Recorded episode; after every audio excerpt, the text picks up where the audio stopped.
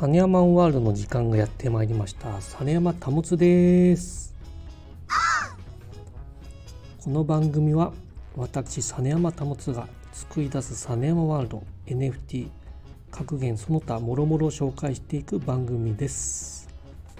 今日は久しぶりにサネヤマ格言を解説紹介解説したいと思います。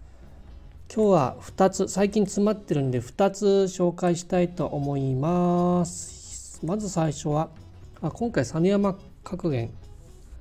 010と、えー、011を紹介いたします。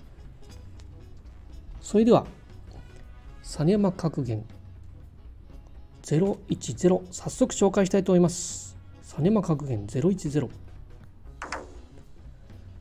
明日への希望を忘れたくなくば盆踊りをしながらラップを歌え。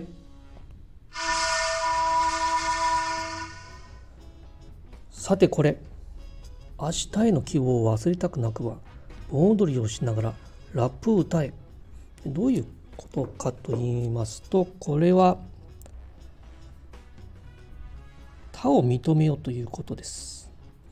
盆踊りは日本の古来の、ね、踊りですしラップというのはやっぱりまあアメリカとか欧米で、えー、発祥した、まあ、ブラックミュージックなどで、ね、おなじみのラップなんですが全く違うようですけど同じ音楽のジャンル。しかしなかなか相入れない関係。しかしここで壁を作るのではなく相手を認め交流するってことで平和につながっていくということですね。ですのでもう盆踊りしながらラップを歌えば人類みんな兄弟、ね、まさに世界平和人類みんな兄弟なのです。そうすることで明日への希望出てきますよね。間違いなく。ということで明日への希望を忘れたくない方は盆踊りしながらラップを歌ってみてください。そうすれば一歩また平和に近づいていく。お隣の方近所の方にも教えてあげてください。この格言。それでは言ってみましょう。実山格言010明日への希望を忘れたくなくば盆踊りをしながらラップを歌え。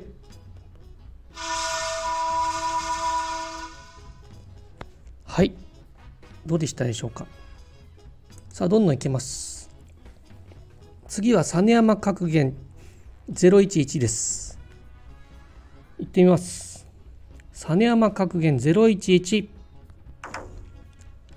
喉を鳴らしながら七面鳥になったつもりで一日過ごすと明日は山芋掘りに出かけたくなるだろう。えー喉を鳴らしながら七面鳥になったつもりで一日過ごすと明日は山芋掘りに出かけたくなるだろうという実山格言です。うーんとこれは一言で言うとこれは強敵だな。ということですね強敵ですね。強敵の格言ですけどもこれ解説えっとそうです。喉を鳴らすってどういうことでしょうね。鳴らしてみ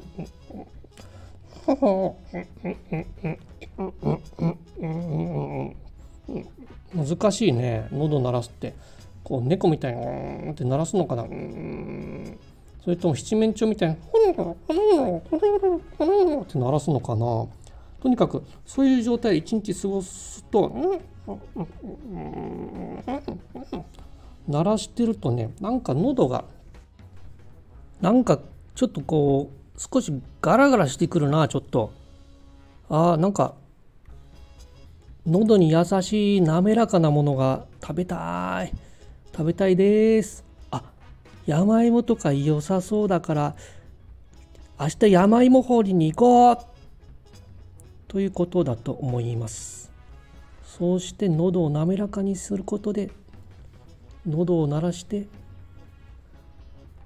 そして山芋で滑らかにして明日も元気。元気100倍ということでね。多分そういうことの格言なのです。しかも運動や山芋掘りってやっぱ山ですからアウトドア。体にもいいですよ、ね、山芋食べて喉も健康。体も健康。最高です。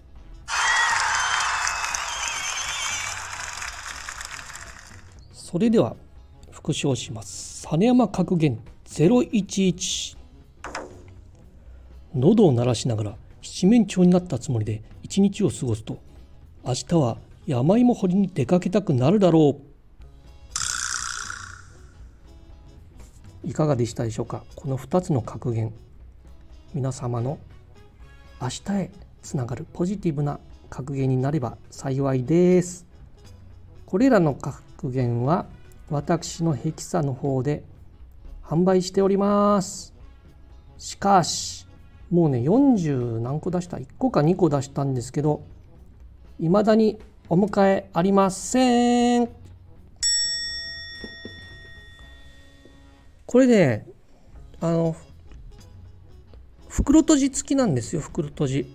ね袋閉じもついてるので2つ実はもっとすごいねあの実山格言がその保有者だけにしか見れない実山格言入ってるんですよ。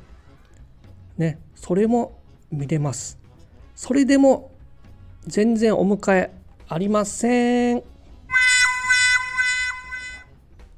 しかしこんな格言他にないですからね。これからも格言作ってまいります。以上、実山格言のコーナーでございました。はい、エンディングです。昨日、私、あの、ツイッターで NFT 対談を久しぶりにやろうかなとあのツイートしたんですけど、全然反応がないです。